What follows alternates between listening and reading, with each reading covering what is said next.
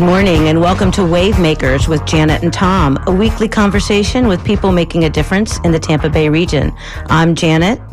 And I'm Tom. And answering the phones for us today is the always hungry John Dunn. If you want to join our conversation today, give us a call at 813-239-9663 and John will get you through to us. You can also email us at dj at wmnf.org or text us at 813 433 0885. Today's guest has been making waves in the Tampa Bay restaurant scene for more than 20 years. Ferrell Alvarez has become one of the leading chefs in the state with a James Beard nomination and a Bib Gourmand distinction in the new Florida Michelin Guide for his flagship restaurant, Rooster and the Till. Through their growing company, Proper House Group, he and his partner Ty Rodriguez oversee uh, five restaurants, uh, four restaurants in addition to Rooster and the Till. Nebraska Mini Mart in Tampa Heights, that's known for upscale casual food and its shuffleboard courts. Dang Dude Asian Fare and Gallitos Taqueria at Sparkman Wharf, and another Gallitos in Lakeland. And as you'll be hearing later in the hour, there is more to come. Ferrell, thanks for being with us today. Thank you so much for having me.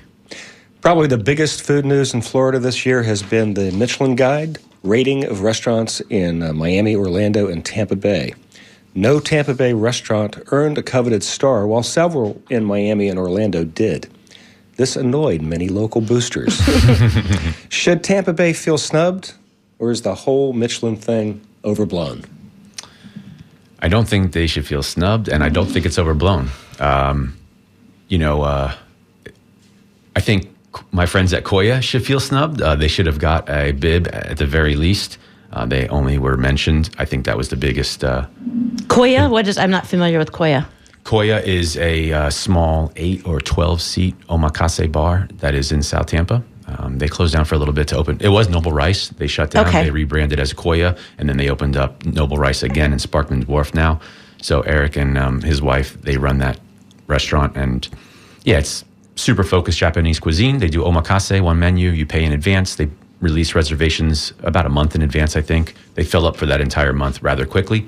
It's in super high demand. They're shopping. Super expensive. It's like I mean, in my mind, it's like two hundred fifty dollars a person or something like that. But yeah, you're getting. You know, the reality is, is you know, we could talk about cost later if you yeah. want. It's a great long topic, but they, you know, they're flying in products from Japan that nobody else in Tampa is is flying in or using, quite frankly. And these products are certainly not cheap. So I think that they charge accordingly. But yes, mm-hmm. it is definitely a higher ticket um, item. Uh, but that was the biggest, you know, uh, oversight in my opinion. You know, I know Bryce at Rocca is um, definitely feeling the sting. I felt the sting as well from not getting a star. But for me personally, in retrospect, it was, you know, I was just. Um, I was just disappointed. I was de- definitely disappointed for 12 hours after the awards and uh, breakfast the next morning. I finally snapped out of it, and I was, I am now grateful. Uh, all of me and my partners and our entire team are super grateful for, for, the recognition. We never thought that we would have the opportunity to even be discussing Michelin in the state of Florida. So, well, it's all very mysterious how they come to these uh, decisions, right? Uh, were you even aware that there was a Michelin? Uh, reviewer in your restaurant? No, you are never aware who they are or when they come. And so, uh, why do you think we didn't get any stars? Was this uh, maybe some theories are Michelin decided to show their independence because they were paid by uh, Florida and local tourism uh, agencies to come review restaurants. Um, so they got paid. They came here and said, "Nope, no stars for Tampa." Why do you suppose that happened in Tampa but not Orlando, Miami? Um, I think it's a criteria basis. I, th- I think it's a matter of um, really understanding the type of hospitality that they're looking to judge. I don't think that people understand. Most people, your average customer, doesn't understand that level of of dining, perhaps uh, in terms of how they critique it. Um, but it's what they decided, and I, I, can't really disagree. There's there's not really anything of Michelin quality yet in Tampa, aside from a few of us that might think so. But that's it's subjective, you know. And uh, clearly, they did not think so, and it's okay. I think uh, we have another year, and I think things are going to change for the better. And you're saying maybe not Michelin, Michelin star quality, but you did actually get a nod, the Bib Gourmand. Tell us what that is. What is the Bib Gourmand recognition? Uh, Bib Gourmand is a recognition from Michelin that is a recognition one level below a single star. So, if you will, it would be Bib Gourmand, and then it would be one star, two star, three star. Uh, so we got a Bib Gourmand mention in addition to Rocca and Ichicoro in the in Tampa Bay. Uh, so that means that it is worthy of a trip. It is going to be fun and tasty, but it is not as refined as the other criteria moving forward. And have you seen uh, any impact on your business as a result of? Yeah, absolutely. We've been fortunate. Um, I think right away, uh, as soon as we got back from the awards, I believe it was on a Thursday, we were back in business on Friday, and we started to see uh, an uptick in reservations, and it's been a nice steady increase. And there's statistics that support that as well in terms of bib and, and getting stars and how that increases your business percentage wise from a revenue perspective. If you're just tuning in, you're listening to Wavemakers on WMNF, and our guest is restaurateur and chef award winning chef, uh, Ferrell Alvarez. Uh, give us a call at 813 239 9663 or send us an email at dj at wmnf.org if you want to tell us what's your favorite restaurant. Do you think that there are Michelin star restaurants here in the Tampa Bay area in Tampa, St. Pete? Have we been snubbed? Um, give us a call 813-239-9663 um, so we were we were saying that Tampa did not get a star, though we did get the step below a star. Three of those, Orlando and Miami, did. Is it because their Tampa their food scenes are more evolved than ours? Um, I don't know. I guess that would be kind of a subjective question. You know, I think that there's restaurants that bring complete packages in those cities that some of the restaurants around here fail to bring. Mm-hmm. Um, I think it's just a matter of having a conceptual view of hospitality. It's not about serving the coolest, most tasty dish. It's having a complete package. It's having hospitality, service, a strong beverage program, a clean design. You know, maintaining your restaurant in in, in on so many different levels. And so, presentation is also seems very important. Uh, to the Michelin reviewers how it looks on the plate. Yeah, but that could be, um, you know, that could also be disputed because in Thailand there's street carts with a Michelin star. Hmm. You know, so there's so many different criterias, um, and nobody will ever be happy when they don't receive something. You know, including myself. I went through I went through my time period on that, but. I've learned to let go and focus on bigger and better things. But the fact that we're even talking about Tampa restaurants in the same context of Michelin stars suggests that the Tampa food scene has definitely evolved tremendously since, let's say, you started. Absolutely. Uh, uh, some 25 years ago. How, how have you seen uh, things change here? Um, things in change. You know, our our population is changing. The people that are moving here is changing. I think um, with the addition of the Edition Hotel downtown, we're going to see another level of change. Um, you know, Maryann and Marty at Mise en Place to me were the pioneers of high end cuisine or focused cuisine or focused hospitality, however you want to verb it. Mm-hmm. Um, and, you know, I, that's quite frankly how I wanted to work for Marty because when I was, you know, 17, 18 years old, I would read Gourmet magazine, which was at that time the food and wine of, of society. And, you know, they would write about Marty. And I just thought it was the coolest thing that my hometown, you know, Marty Blitz was in those magazines. And that's how I first learned about what they were doing. And what I think they're on their 36 year of independent restaurants in Tampa, which is just remarkable. And of course, Marty um, Blitz and Maryann Ferenc are the proprietors of Mise en Place. Uh, Tom and I remember when we were reporters at the Tampa Tribune back in the mid '80s, going to their storefront that had it was just a counter, just a, a, deli, lunch, basically, a deli, yeah, yeah. on Platt, Platt Street. Street yep. Uh-huh. yep, really come a long way from humble beginnings to fine dining. And what's impressive, I think, about Mise en Place is how they've managed to maintain that level of quality for, as you mentioned, 35, 36 years. Absolutely. That yeah. must be difficult. Um, I mean, you, you, must look at that and say, wow, how do they do that? But you've been there, you worked there. That was one of your uh, uh, sort of beginnings. Uh. Hands down, my biggest uh, mentor is Marty Blitz. You know, uh, he's my big brother. I love him to death. I don't talk to him and see him enough, um, but they, they put me on the right path. Yeah. But getting back to the Michelin uh, guide, how did you find out what the results were? Um, they invited us to a ceremony. So I, I believe, and this is only my opinion, um, I don't have any facts to back this up, but because it was the first year that they were recognizing Florida, they decided to do an in person award ceremony that was held at the Ritz Carlton in Orlando. Um, and there was a live ceremony and they announced it live. So up until that moment, we had no idea. They did ask, I did some press in the beginning, um, which was kind of make made us hopeful. Uh, mm-hmm. And then mm-hmm. they also contacted me in advance and asked if I would prepare a dish for the event to serve in like a tasting fashion to showcase Tampa Bay. And I was the only one asked to do that. So again, more hope. Um, How mean, right? I know. That's cool. Though. What tell us about the dish? What did you with, prepare? Playing with my emotions. Um, They're playing with your emotions. Yeah, I think well, you made a Peruvian dish. I, we did. That's my impression. I, be, I, I, believe I served it to you on Saturday as well. It's yeah. now on our menu. It is a uh, brown sugar and ají panca cured base scallop. It's sitting in a uh, homemade puddle, uh, a puddle of homemade black walnut milk with some puffed quinoa, carbonated green grapes, a little bit of ají amarillo and tangerine oil emulsion, and then it's garnished with huacatay, which is a Peruvian herb also known as black mint. Let's take a couple of, uh, got a couple emails here. Um, Karen Underwood um, in Dunedin says, um, This is like art critics. I loved Ratatouille, the cartoon, but there's plenty of good food in our area. Basically saying, different tastes for different different strokes for different folks. Um, to your guest, bring a restaurant to Dunedin. So Karen would like you to bring a restaurant to Dunedin Ferrell. Okay, Karen, let, us talk about financing this, and we'll we'll have a further discussion. and we'll talk a little bit more later in the show about um, the future plans that Ferrell has coming up. Um, we also do have an email from David Bryant. David Bryant, who is a, a loyal listener to the show, and actually early on suggested that we have Ferrell on the show. And if you'd like um, uh, recommend somebody for the Wavemaker show, send us an email to WMNF at WMNF.org, and we will consider um, that suggestion, just like we considered David Bryant suggestion when he suggested having Ferrell on the show.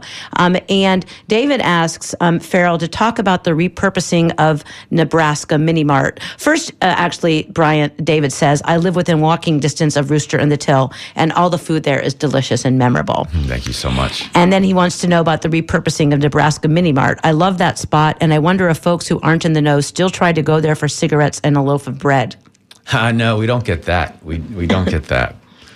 Is that a tough spot during the summer, though? It is is mostly outdoors. Yeah, right? it is. It um, it's proven to be um, challenging to have outdoor venues in in Florida. We've uh, learned that a couple times over now. Um, but Nebraska Mini Mart, you know, getting to that place of of how we remodeled it and how we are now was um, completely organic. I was having lunch with my friend and now business partner Sean Nugent, um, and we were right down the street at the Old Heights Bistro and we were done early and I, we just walked up the block and I said, oh, look at this property, you know, and had vision. This was, I guess, I don't know, maybe five or six years ago, five years ago. Um, and then it just came to fruition. You know, we thought it would be a good idea to revitalize that property. Uh, the three of us came together, put our heads together, and um, we made it happen. And it's been really cool. We, during the pandemic, we shifted and switched gears into a more burger and fried chicken spot, um, which has helped us out tremendously. It's kind of opened us up to um, a larger demographic. Thank yeah, you so much. Yeah. Thank you. Yeah, we were fortunate enough to get uh, Best Burger from Creative Loafing for Best of the Bay maybe a year or two ago. But one of the early uh, uh, items you had in your menu, I believe, was a kimchi Philly cheesesteak. Is that yeah. am I remembering correctly? Yeah, when we first opened, it was more like global street food, kind of um, yeah. stoner munchy food esque, is the way I, I kind of approached it. And that was, yeah, we did a Korean cheesesteak, which was really cool. Oh, and speaking of Rooster on the Till and Nebraska Mini Mart, um, we've got an email from Bubba. He says, um, Could Ferrell speak about the recreating of Seminole Heights? It's amazing how the area has fewer crappy used car lots now and more great restaurants. And you were one of the first ones there 10 years ago. Yeah, I was probably like third or fourth. Third or fourth? We, we were third or fourth. Um, yeah, I know you know, I believe Independent was there. Independent, and, yeah. And uh, so was Melissa with um, Ella's, and then Greg and Michelle with the refinery. Mm-hmm. And then I think we came in uh, a close fourth place. Mm-hmm. um, yeah, and you know, people thought we were crazy for going north of Hanna. Quite frankly, we did it because it was the only real estate we could afford. You know, we were backed into a situation um, in life, and we were. It was you know, make up your mind and, and get it done, and that's how we kind of found that location and and put it together. And we wound up doubling our square footage and remodeling, I think, three times now. Uh, you know, just trying to adjust and make make constant adjustments and constant progression. Well, um, your description of the dish that you made for the Michelin ceremony um, makes me wonder uh, how who comes up with these uh, menu items and how do you come up with these things? Yeah. Um, well, Brian Lampe is our executive chef at Rooster. Um, he helps me out with uh, getting to the finish line on the menus these days, but I still write all creative for our entire company in terms of um, our culinary program. And I get that I get asked that question a lot, especially um, at the restaurant in the heat of the moment. And I, I, don't have a good answer to it. I typically tell people that whatever they do for a living, I'm sure they do it well, and I can't do that job as well. I believe this is my gift. You know, um, I'm not great at a lot of things. Food and beverage and restaurants, I believe, is one of them, and I've seemed to excel in that. Yeah, I would say so. The uh, track record is pretty impressive so far. Thank you so um, much. So you've got five restaurants in operation now, um, but you're not going to sit on your laurels, right? No, no, no. no what do you What do you have What do you have planned? So we are um, we are building Ash. This is going to be another flagship restaurant for us. Quite possible. Well, this is the largest project we've done to date. This is going to be in Water Street. It's on uh, 420 Nebraska Avenue. So now we'll have two restaurants on Nebraska Avenue, which is pretty cool. Uh, one right next to Amalie Arena, and then obviously Nebraska Mini Mart. Uh, that's going to be about an 85 seat on the inside, um, focused, progressive, modern Italian restaurant. Mm-hmm. Um, we've worked with Gin Design Group, uh, Miko Works Architect, um, Trimar is our contractor, and obviously our partners with SPP slash Water Street. Um, really excited about this. This is going to be really, really big for us. We got another thousand square foot outside, so we're going to be doing brunches. We'll be doing lunch and dinner seven days a week. Uh, it's going to be really, really cool. Why Italian? Um, it was a little bit of what the developer needed in terms of filling voids down there, quite frankly. We had proposed something different, uh, a concept that we have in our pocket that we want to execute on, and we will execute on soon in Tampa. Um, but there was a couple of people that came in, uh, in before us for Water Street, and they had some exclusives, so we had to kind of pivot a little bit. Um, we went with Italian. It's I always tell people it's not going to be uh, pizzas and pastas and uh, meatballs with polenta, which is all well and good, mm-hmm. there, but there's plenty of that in Tampa. Um, going through the comments of our Instagram post and seeing what people's opinions were were pretty comical as well. But you know, we're just going to have fun with it. We're gonna it's going to be focused. It's going to be um, approachable. It'll be diverse, and uh, it's going to be really freaking well, cool. Well, Italy itself is very diverse when it comes to its food. So you have a lot of different uh, regions of the country to to choose from to yeah, that up, right? I mean, we're not trying to battle with anybody's grandmother's Italian cuisine. You know, we're going to do it our not. way. Yeah, you know, we just um, we're not going to pigeonhole ourselves, and it's going to be our our interpretation. So Ash is um, coming up in Water Street. Um, you have two shipping container restaurants in Sparkman Wharf, and a third one coming. Possibly, correct? yeah. If they if they let me sign that lease, then we're definitely doing it. Um, the three of us are excited at that opportunity. We should be uh, hopefully moving forward with that in the next couple weeks. So if that comes to fruition, we'll be doing another container in Channelside as well. And anything else in the works? Um, man, you guys are digging, huh? I like it. Uh, yeah, we do have something else. We're under an LOI with a rather large concept uh, slash project that will be in South Tampa. So that'll be our first uh, South Tampa venture, and we're excited at that possibility as well. All you South Tampa listeners, uh, that's some news for you. It's breaking news. Yeah. That is so that will take you to eight restaurants. How many employees do you have? I believe currently we have about sixty-five employees. Um, yeah, we've we've grown a lot. I think our biggest educational process for me, Ty, and Sean is just learning how to position ourselves and setting ourselves up for the future. So that way, we're working on the business and not in the business. Mm-hmm. And me as a chef, you know, that's coming from a hands-on trade, if you will, that was very challenging. It's very hard to not be in the kitchen twenty four seven. And of course, you're doing this at a time that uh, is very challenging for restaurants. Um, you you have left a period of time that was extremely challenging for restaurants. At the height of the pandemic, you even closed your Rooster and the Till, correct? We closed all the other restaurants except for Rooster and the Till. Well, we did close Rooster and the Till in the very beginning. We were about two to three weeks ahead of the game before the mandated closure, and uh, we chose to shut down two to three weeks early for the safety of our staff and our families. So but, you've got um, uh, uh, the two shipping containers in uh, uh, Sparkman Wharf, and you're working on another restaurant in Water Street. You, that makes you part of this huge explosion of development that's all around in and, and downtown Tampa. What's it like trying to open a restaurant in the current environment where there's pressure on city permitting and then also supply chain issues that are kind of lingering from the pandemic?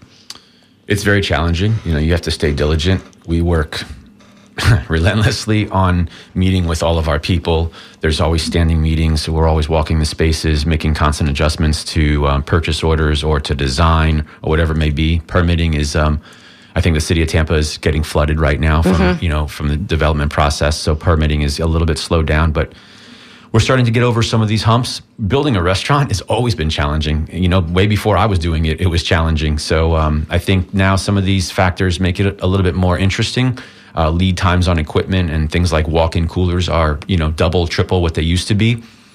But you know, you uh, communicate with your team, you stay diligent, stay focused, and work out the kinks, and try to take a lot of slow, deep breaths. Yeah, um, but things are moving along.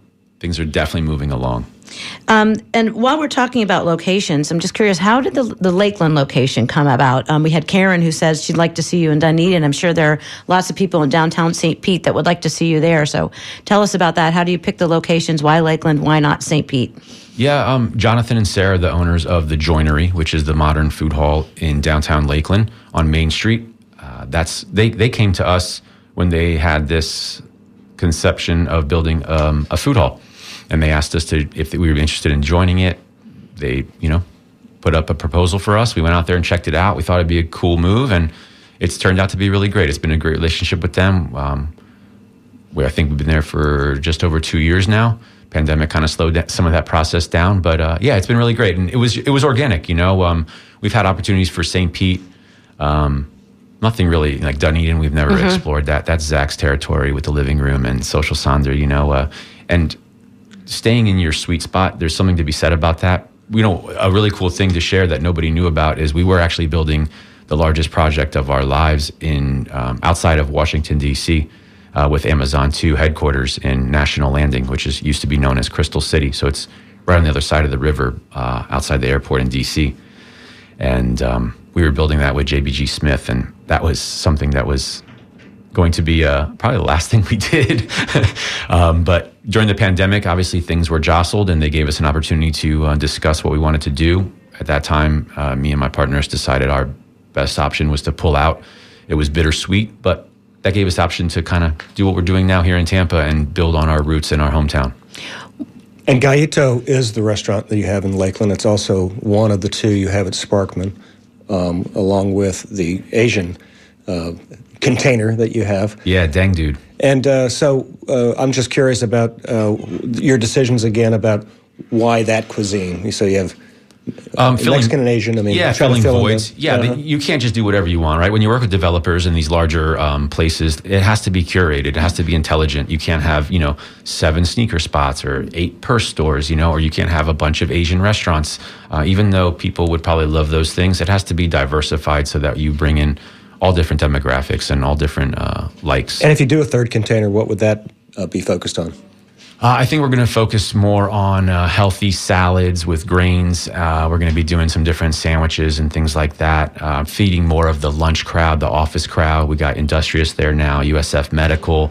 Uh, the office space is filling up very rapidly. So I know SPP, SPP has a heavy desire to try to take care of that lunch crowd, and we um, plan on helping them.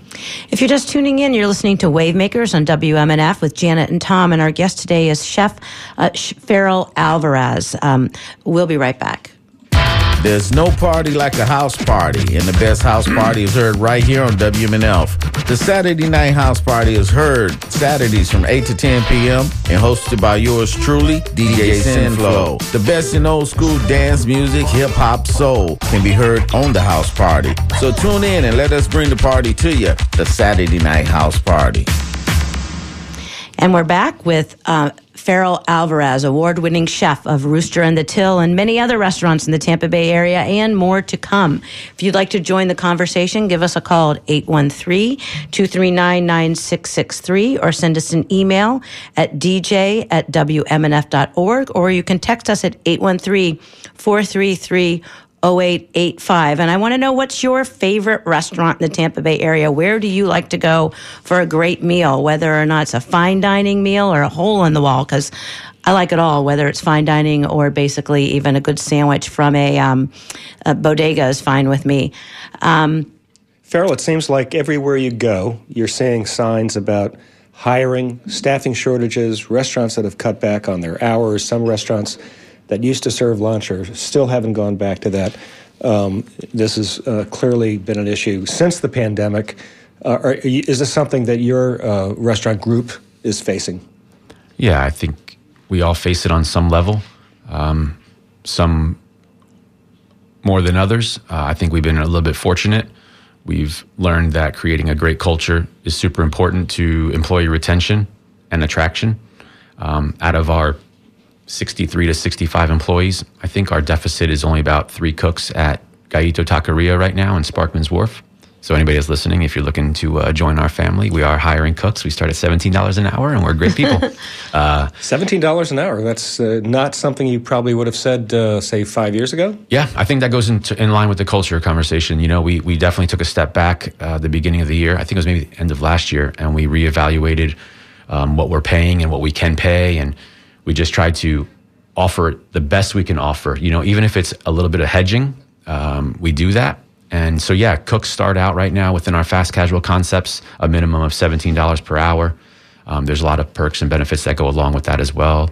We do a wellness program where they have access to a primary care physician um, monthly, and they can, you know, just see him on that level and help hmm. low, low, level mental health, antibiotics, just to keep, you know, the general things. It's not a full um, medical benefit, but we're growing to, into that as a company as well, and we plan on getting there very soon also.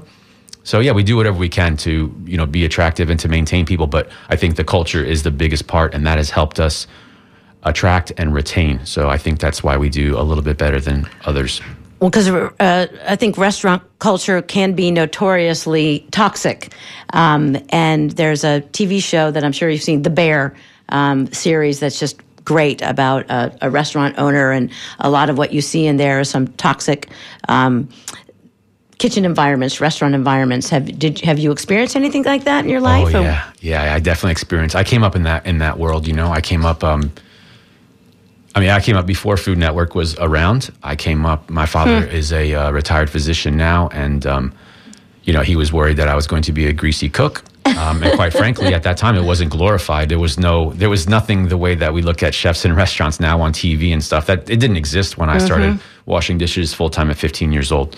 Um, so I grew up a lot around a lot of toxicity, a lot of alcoholism, drug addiction, um, working crazy hours. You, you know, just things that you can never get away with now, and you shouldn't be allowed to, quite frankly. And I think that's kind of also why the promotion of toxicity within our culture, whether it's um, you know people thinking that they need to work 60 hours to be the best, or people that just yell at their cooks and tell them that you know if they're not 100% committed, then get out of my kitchen because we want a Michelin star. Like that type of stuff is that's a dead end road. You don't think yelling at employees is yeah, a good right. way of managing? I know. You know, you say that so comically, right? Do, but yeah, you're right. But, but real yeah. young chefs, not even young, just chefs in general, or people in the restaurant business, some of them still believe that's a recipe for success, which just is dumbfounding to me when you look at society. Maybe um, they've watched too much Gordon Ramsay on TV. You know, but that's TV, right? Even yeah. The Bear. Bear is a great show. I loved it. I just I started watching it and I finished it all in you know one or two days. Um, but even that, even some of like the uh, the anxiety you get from that, like yeah, the it, first two episodes, frankly, there's so much yelling going on that I had to kind of push through that show to I, get to finally the third episode when things start to calm down. Absolutely. Bit. Even myself, and I'm used to it, you know, like I, or I was used to it. But yeah, we don't, that stuff is completely unacceptable within our restaurant group. I mean, you could talk to anybody that has worked for us or does work for us. It doesn't, it doesn't exist. Nobody raises their voice louder than I'm speaking to you right now, uh, even in the heat of the moment, heat of the battle. It just doesn't have to be that way. Um, you get more bees with honey than you do vinegar type of mentality. Also, I, I love changing people's mindsets on how it has to be. It doesn't have to be that way. You don't have to work people 70 hours. You have to hire more people and you have to give them a better way of life and better balance. And quite frankly, I think you'll get more out of them. Um, I just, I wish that more people shared that sentiment within our industry. Well, we were there Friday night and the place was hopping. The place was packed. And of course, also your uh, your kitchen is entirely open. Everyone is yeah. can can watch every move you make. I guess does that have an influence in, in, in how people are treated, how people are being? You got to keep your voice down. I hope it like does influence people and, and teach them that that's the way it can or perhaps should be. Not that I'm give, a God's gift to anything, you know, but like the, operating a kitchen like that with tranquility and um, you know it's like it's a it's a really well orchestrated dance amongst the cooks and the chefs back there. Mm-hmm. They all work their butts off. Um, but those cooks, uh, they work only four days a week. They get full time hours and they receive all the benefits just like any of our other employees do. Um, so they have three days off. You know, that's just un- unbelievable work to life balance. But besides pay, one of the big issues in the last few years has been, you know, the Me Too movement. You saw some prominent chefs who were taken down by the way they treated women in what is generally a male dominated uh, environment. How have you dealt? Is that an issue that you've had to deal with uh, at your places or the places you've worked? Um, you know, there's always like some undertone or some concern with that, but for the most part, all of our employees are really professional and really well behaved.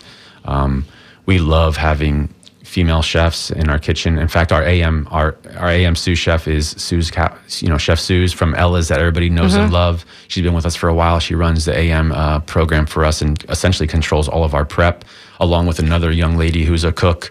Um, you know, we we we welcome more of it. We wish we saw more female resumes and anybody for that matter come across. You know, um, we are definitely open minded in that regard. But yeah, I think it's um it's changing for the better for sure. So, in, how realistic would you say the bear is generally overall? in some capacity in somebody's life right now, it's very realistic. It, for for the Proper House Restaurant Group, that type of energy and toxicity is not realistic. But um, yeah, it's it's very realistic. You know, that's the way a lot of people still work and live. It's you know, it's twenty four seven. It's go go go. Um, I could speak about why I, some different things that might be able to uh, assist them to get away from that type of um, operations. And I think it's just a matter of you know accountability and holding people accountable and setting up procedures and you know processes. One of the scenes from that show that I thought was so funny is when uh, the chef goes home from his this great restaurant where he's doing this great cooking and he eats like a peanut butter and jelly sandwich in front of the TV. What do you eat at home? Do you eat good uh, food or? I do. I do eat good food. Fortunately, my wife is um, she does enjoy cooking and she cooks well, so I get to reap those benefits. But um, I do eat out quite a bit. I am always at local independent restaurants supporting my friends and uh, industry family. So I spend way too much money uh, eating out, but I do enjoy it. It's part of my life. And uh, but at home, I do a lot of chicken, roasted chicken. Last night I had roasted chicken thighs with a salad of spinach and roasted beets and some walnuts simplistic, relatively healthy, tasty. Mm-hmm. But um, I definitely, you know, hit up uh, Uber Eats and get dang dude from my own restaurant in Nebraska Mini Mart and stuff like that. I have my bouts as a fat kid and definitely get it in on some burgers and, and chicken wings as well. Are there any restaurants uh, around town that are favorites of yours that you like? Other than your own that are no, no. You know, the, the funny part is, is um, I think I've only eaten at Rooster, my own restaurant, uh, maybe five times in December is nine our nine year anniversary. I don't feel comfortable eating there, like in the sense where I'm a guest. I don't oh. like my people having to wait on me, and I also can't turn it off in terms of what I see, and I'm always in a work mode. Um, so it's kind of hard for me to do that, and I don't really enjoy it. Um, but I do enjoy it from a from for what it is, but I don't enjoy being a guest in my own restaurant. Uh, but I eat at Rocca a lot. I think Rocca does a great job. Um, I got to try at Noble Rice, the new Noble Rice. I used to love the old Noble Rice. I go everywhere. You know, I go to Mise en Place, I go to Flybar, I go to Edison, I go to Counterculture, mm-hmm. we go to mm-hmm. Bern's, we go to Elevage, I go to Donatello's, Averoni's. Um, Mm. Donatello, Donatello's is yeah. making a comeback. It's just Don- like old school. So like it's old so school. old and like gaudy in the best it's, it's way. in again, I think. Some yeah, exactly. It's, it's, like espresso martini. Like everybody hates it for a while, and then they just can't get enough, and then it's back on top. Yeah, you're but the I, fourth person I think in the last ten days that I've heard mention Donatello. But I mean, you you've uh, you opened a Mexican, uh, two Mexican restaurants. Uh, what about some Mexican places? Where do you go for good tacos? Or I mean, now we're going in the opposite direction of of uh, say Bern's, but I mean, let's face it, some of the best food in the world is served yeah. in in oh, uh, food trucks sure, and for sure. street. I well, you know, marts. my father's Colombian, my family's Colombian, so we. Um, my mother's from New York and they're Italian American, but I eat at a lot of Colombian spots too. I go to Antojitos a lot and do a lot of Colombian food with my father. Um, Antojitos, where is that? It's on Columbus okay. and Armenia, Howard, I, I believe. Yeah, yeah Howard. Right, I, I always right in met. between the two. Yeah. Yep. Um, that's it's yeah, that's that's always years, a staple place, for yeah. yep for empanadas and sancocho and things. Um, so many taco places now in Tampa. It's, you know, uh, I haven't been on a big taco crawl hunt for quite some time. I do kind of during my day, I try to eat very healthy, so I stay away from a lot of the fun things. Um, but back in the day, I would go to Acapulco Tacos. I saw Las Californias is really popular now. I haven't checked them out, but I need to check them out. Their birria looks fire.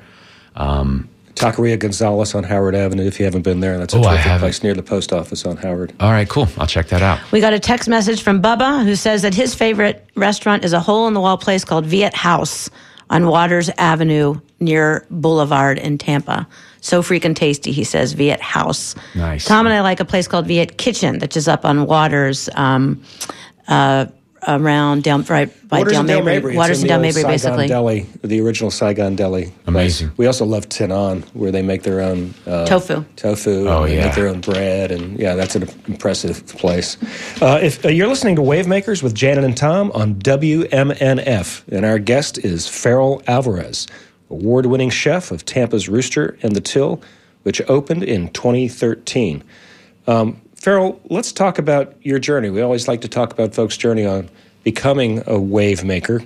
So you grew up in Spring Hill, but went to high school in Cincinnati, where you got your first restaurant job, as you mentioned, washing dishes. After training at the Culinary Arts Academy at Cincinnati State, you returned to the Tampa Bay area, and after working at the Saddlebrook Resort, you worked for seven years at Mise en Place.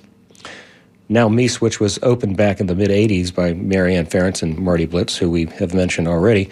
Uh, they, you mentioned they brought a kind of a new take on fine dining restaurants. Um, what were your big lessons there? You mentioned that Marty is still like a brother to you. He's, a, I guess, a mentor. Uh, what was it that we, we had fine dining here before? We had Bern's for a long time, but there was something that they did different. And what did you take away from that? I think it was just uh, global cuisine and progressive cuisine. Marty is uh, an encyclopedia of food. You know, he can talk to you about African food, Indonesian, Japanese, New Southern. I mean, you can't name a cuisine that Marty cannot speak to you about in terms of ingredients and understanding it. And he seems to want to try to put all of it on the menu. he does. It is quite And a he big does. menu. Yeah. It's a huge menu. It's an menu. encyclopedic menu. It is. It really is. Yep. He's a glutton for punishment. Um, but yeah, his brain works in such a unique way. I have never met one chef. I, I a lot of chefs and I travel a lot, and I have never met anybody that has such a diverse um, knowledge of cuisines like like Marty. Uh, so there, he introduced me to things that I've never seen and heard of before, um, and then also how it it can kind of work in the same restaurant, which is what Rooster is. You know, you'll see Indian things, you'll see Moroccan things, you'll see Italian, Asian, and then kind of New American, all in the same menu. Um, and in my opinion, it kind of it works. You know, it's the way I like to eat. I like to. I don't like to be pigeonholed to you know one thing or a salad, an entree, and a dessert, and go home. Like that's very uh, passe to me. I want to try a bunch of things and enjoy a bunch of things. But Marty taught me that. Marty taught me global cuisine. Maryann taught me that relationships and, uh, are are the backbone to a lot of things. So I think that really, that's clearly it stuck with me. Interesting that you say that because I feel Tom and I were just talking about what made them so successful, and we we're talking about that Yeah. about how w- the the work that she does to make the, that restaurant successful. Because no offense, you're the chef, and you all, you get all the credit, but the front of the house is just as important, right? Maryann If- runs the front of the house, the business side. hundred percent. Yeah. Yeah, it's we talk about this a lot in my group, and Yeah. everybody they write a restaurant like Ferrell Alvarez is opening a restaurant, but that's not true. You know, it's Ty Rodriguez, it's Ferrell Alvarez, it's Sean Nugent, it's Miles Gallagher, it's the Brian Lampies, it's the sixty-three to sixty-five employees that we have, and truly, like every one of those people are monumental and, and on our growth. Um, so it's by no means just me. I do um, work my butt off to get us where we need to be, but we all do, and we move in succession, shoulder to shoulder, and I think that's why we're really strong. And that's where you met your partner, Ty Rodriguez, right? Is, was that Mise en Place? Yep, at Mise en Place. Um, let's get back to this conversation in a minute and take a call from Kirk. Kirk from St. Pete is on the line, and he wants to talk about one of his favorite restaurants. Kirk, you're on the line. What's on your mind? Well, my vote for the best dive in St. Pete is a little tiny place called Simply Delicious. It's right under the interstate off, I think it's 9th Avenue in St. Pete. It's a Puerto Rican family that run it. The sandwiches are unbelievable. Everything they make is delicious, and it's only takeout.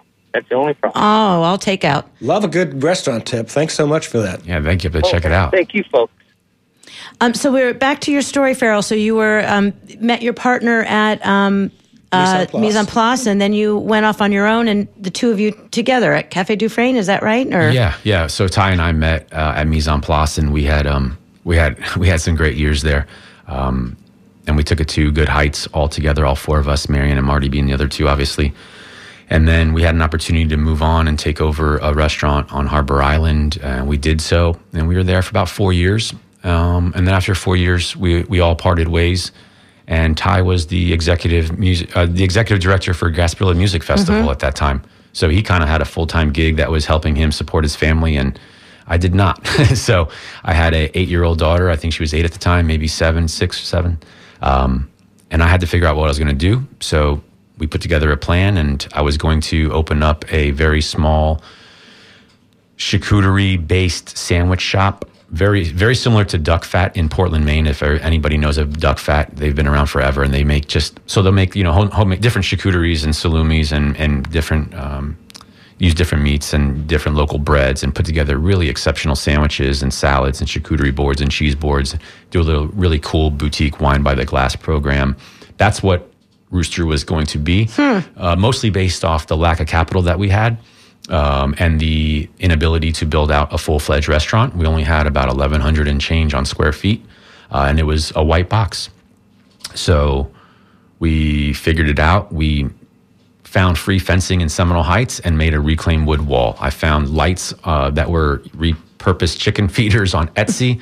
Mind you, this is nine years ago. This is almost 10 years ago now. So wh- whoever's judging me on style, you know, I apologize. But, but, chicken feeders are in. The yeah. chickens are super trendy right now. Yeah, it was the, the old reclaim days where everything yeah. had to be reclaimed and repurposed. Uh, that's still a good thing to do. Absolutely. Responsible. From, yeah. Um, environmental design standpoint. perspective in restaurant, it's it subjective right now. Slow, right? Exactly. It was it was it was trendy, but it also was affordable and it was yeah. our only way. So we were building things with our own hands, me and Brian Lampy at the time, and Miles helped us out quite a bit. And we had no idea what we were doing. And I think being naive really helped us get to the finish line, quite frankly, because if we would have known what we were doing against what was really needed to be done, we probably would have backed out because we were so undercapitalized and so overworked. Now, how is that experience different from what's happening at Ash? um, Ash is the most expensive project we have built to date. Uh, we have had the ability now to hire Gin Design Group, which is Gin Braverman and her team out of Houston, who is an exceptional woman with an unbelievable eye for design. I've been I've known her for a while now, and I've always wanted to work with her in coming up designing a restaurant. So we went back and forth for a while, and um, she made some exceptions for us, and uh, we we saved some extra pennies, and we made it happen. And um, we're going to be bringing some really great design that is super unique um, to me and to us and to Tampa.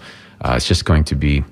It's it's just it's a one-off project, you know. It's just you can't really duplicate these things. We didn't want it to be like everybody else. There's great designs, but a lot of things are copy and paste.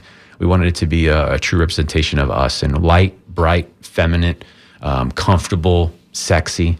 Uh, so that's that's some we're bringing. But uh, not reclaimed um, chicken lights, chicken no, feeder there lights. Won't be any reclaimed. I wish there was at this point because we're trying to VE the project and uh, stay under budget, but that seems comical.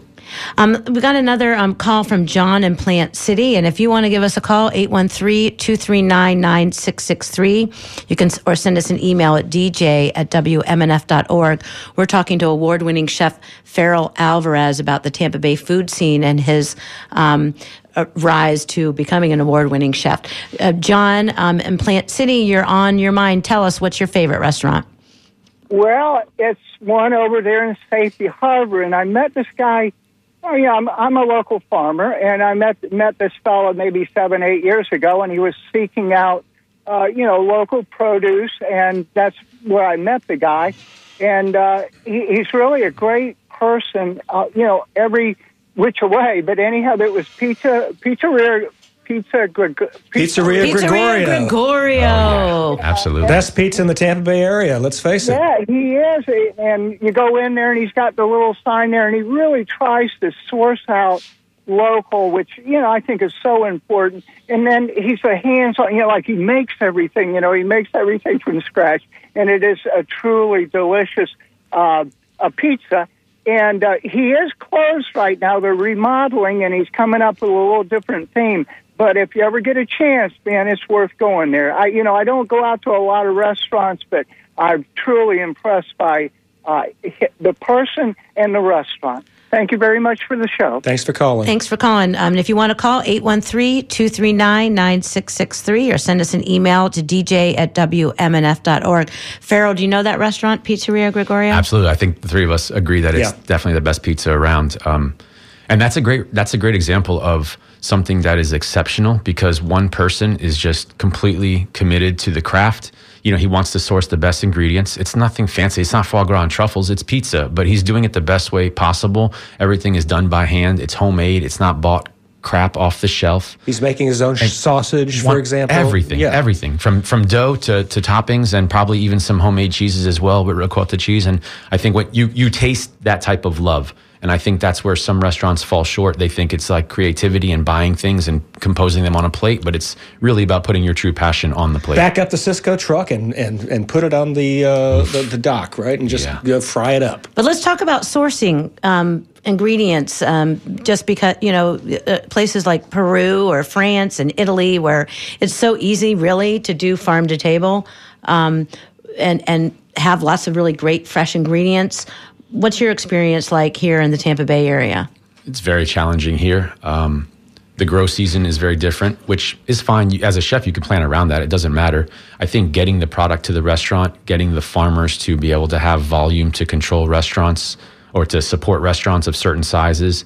You know, there's a few things that you can always get local here. You know, you can get a crap ton of okra and lettuces, you know, um, and some hard squashes. Um, but to get them delivered consistently with you know proper invoicing. The whole business economic portion of it is what's challenging. And in the very beginning i quite fr- i sold my car i bought a truck and i was doing everything locally sourced for rooster. And i was literally driving to the local farms picking things up.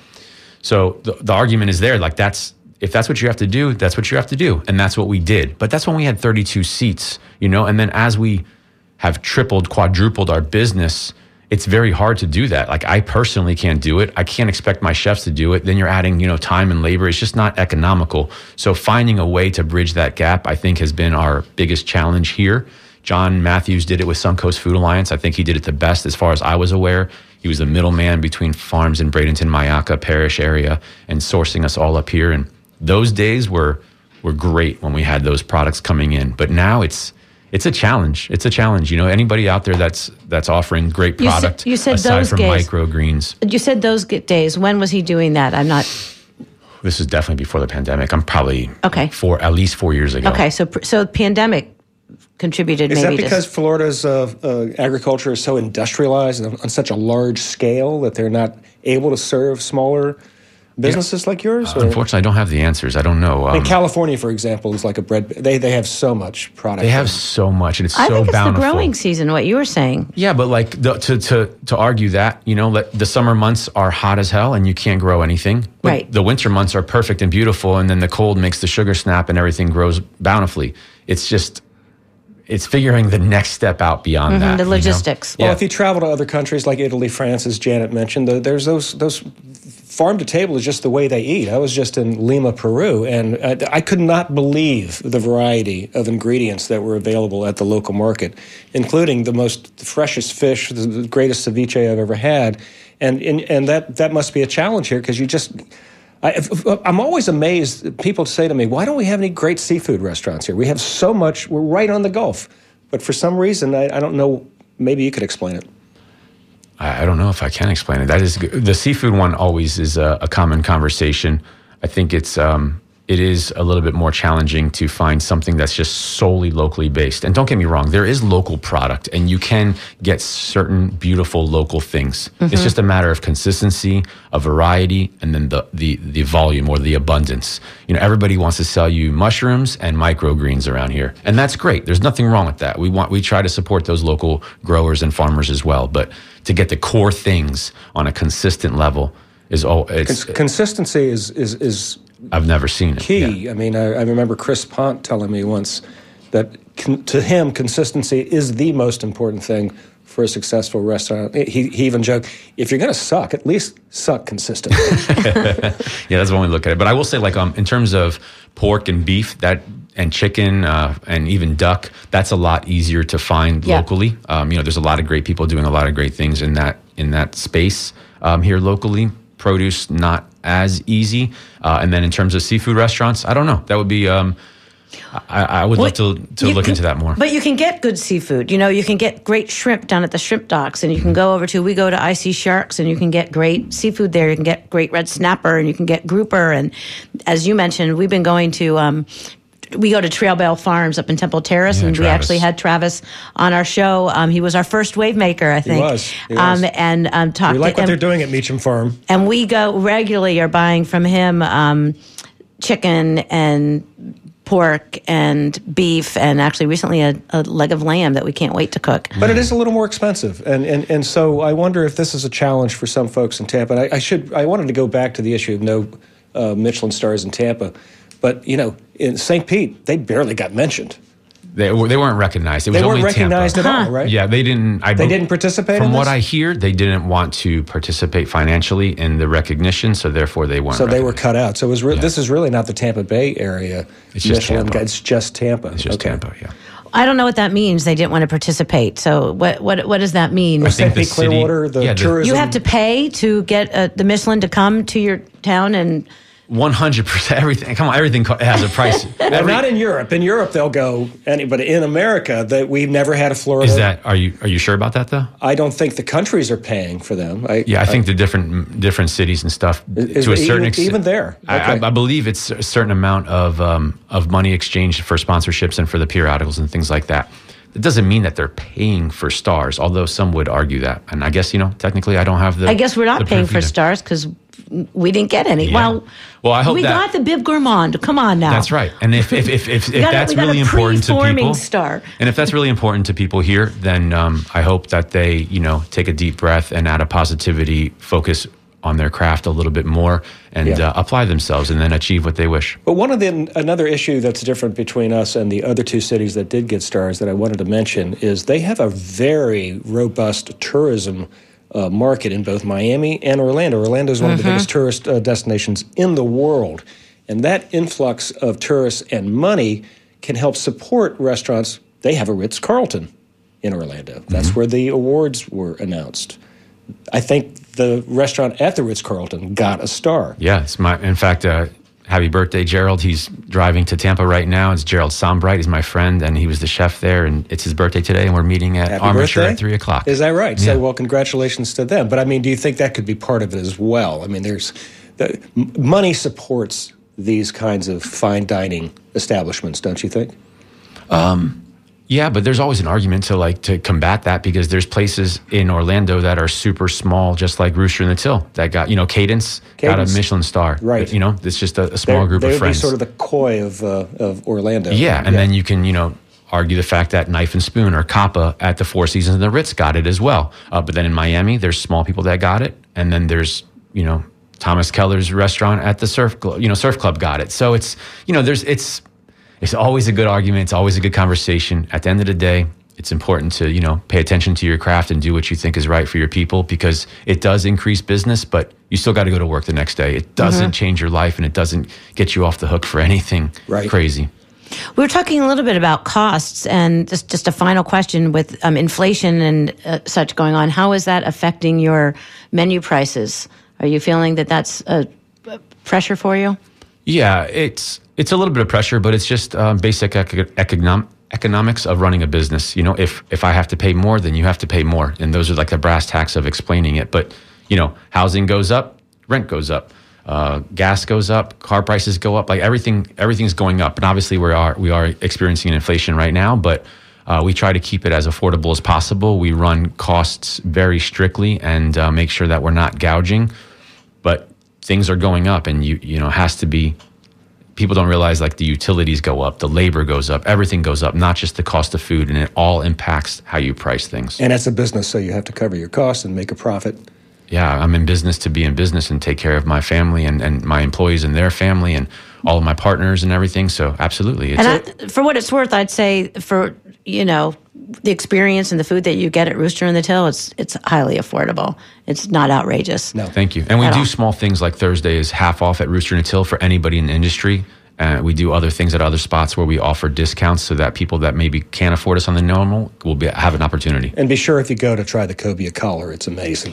Thank you. Uh, thank you for being with us today, um, Ferrell. Thanks to John for answering the phone. Thanks to all of our uh, listeners. Thanks to those of you who called, and thanks to those of you who emailed. Stay tuned for three hours of fantastic music by Harrison Nash.